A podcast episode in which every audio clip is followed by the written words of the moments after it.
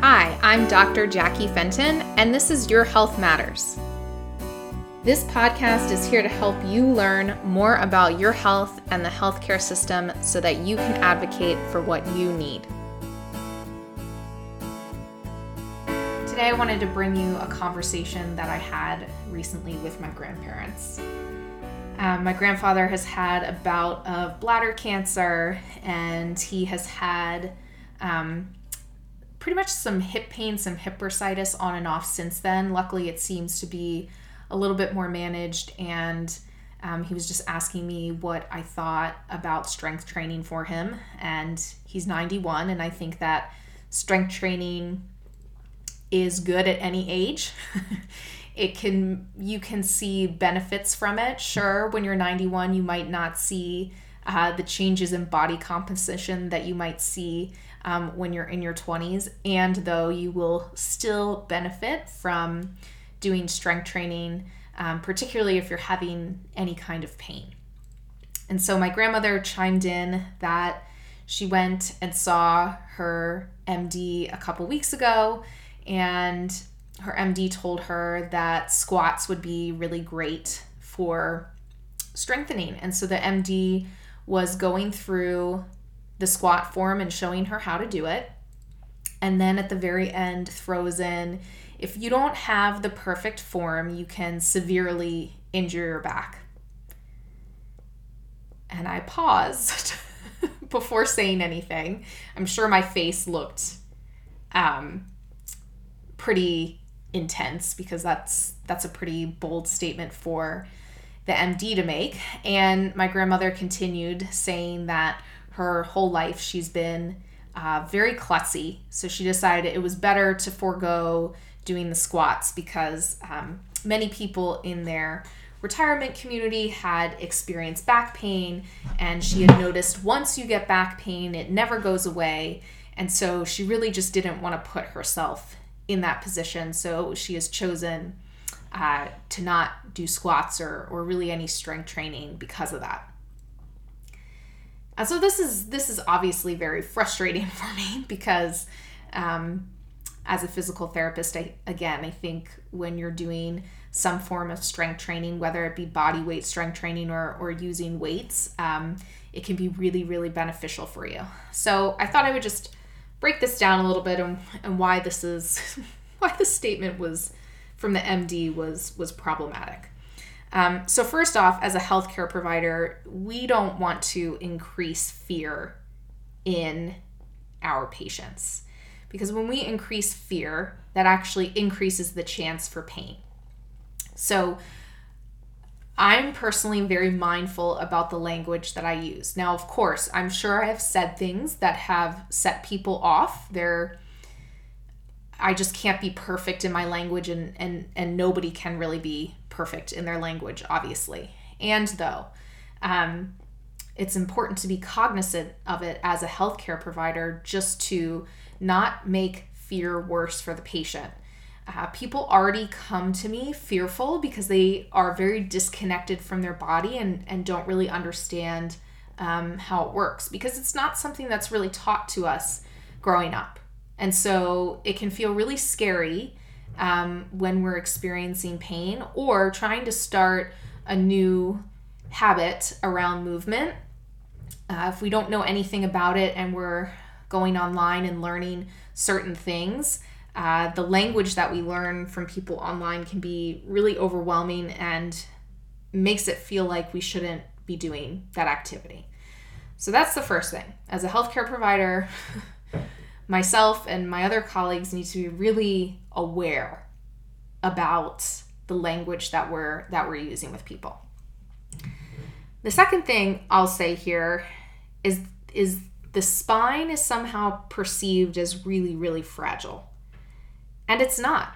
Um, it has a ton of ligaments around it to support the structure itself. So ligaments are um, connective tissue that connects the bones toward to each other um, and creates an incredible amount of stability for the spine. Of course, it has a lot of motion because it required our spine to move during the day. We require a, a decent amount of motion, right? Um, but the spine is very sturdy. I mean, the bones themselves are incredibly, incredibly sturdy. So it is it's interesting that we have become to think the spine is so fragile. I think it's because um, pain, we're seeing so many more people experience low back pain than ever before. And so I think then this there's a misconception that then the spine is very fragile. And realistically, pain is not directly correlated um, with an injury to the spine. So, for example, I've talked about this on my podcast before. If you have a herniated disc, there is not a direct correlation between that disc herniation and pain. Many people walk around with a disc herniation and have zero pain. So, not to say that disc herniation might not be part of the equation if you're experiencing pain, but it is a small part of that equation. So, the spine is is really not that fragile. It can and it can withstand a lot of load and be totally fine. So to say that your to say that your back would be severely injured from squats is is just is just honestly not true.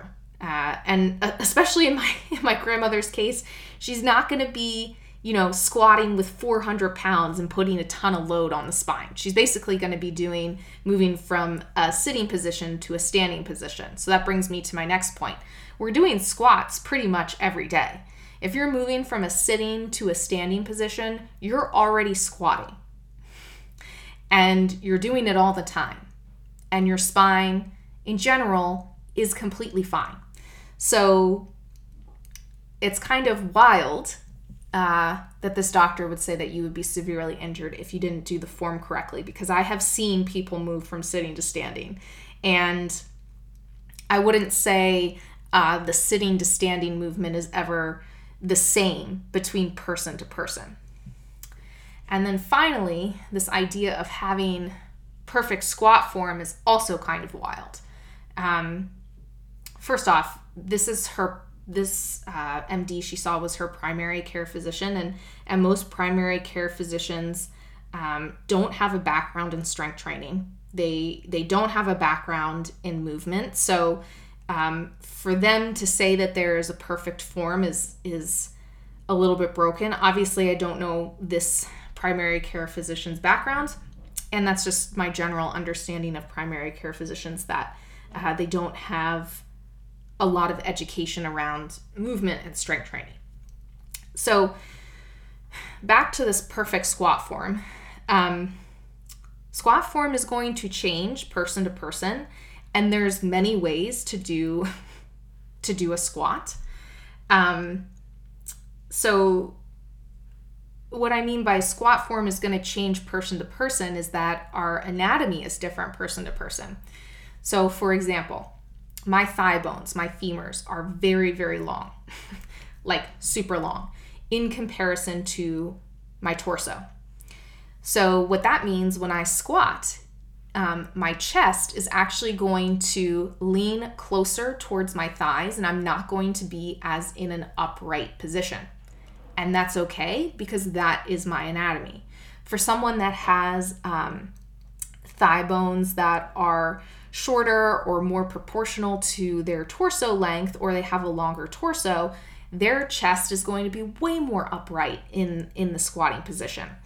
And so that's just saying squatting with your with your toes pointing forward to 12 o'clock. And again, there are a million ways, not a million, but there's many different ways to squat. So to say that there is one perfect way to do it um, is doing a disservice to our patients.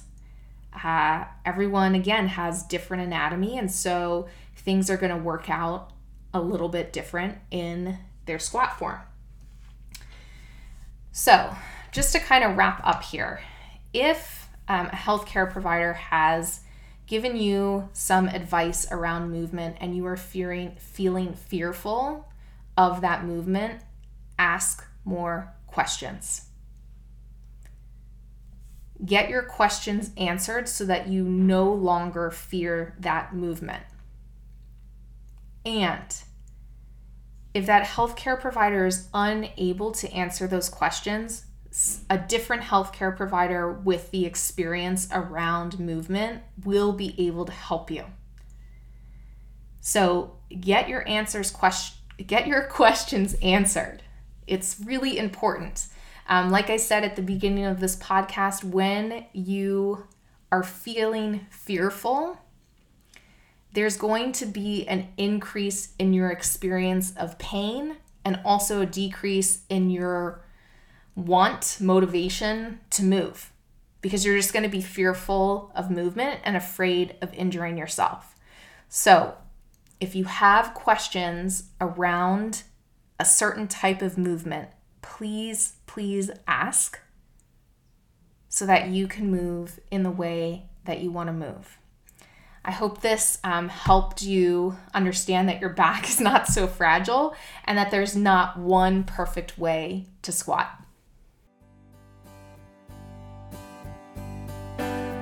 Thank you so much for listening to another episode of Your Health Matters. If you enjoyed this episode, please leave a review. And to learn more from me, follow me on Instagram at Dr. Jackie Fenton. I look forward to chatting with you next week.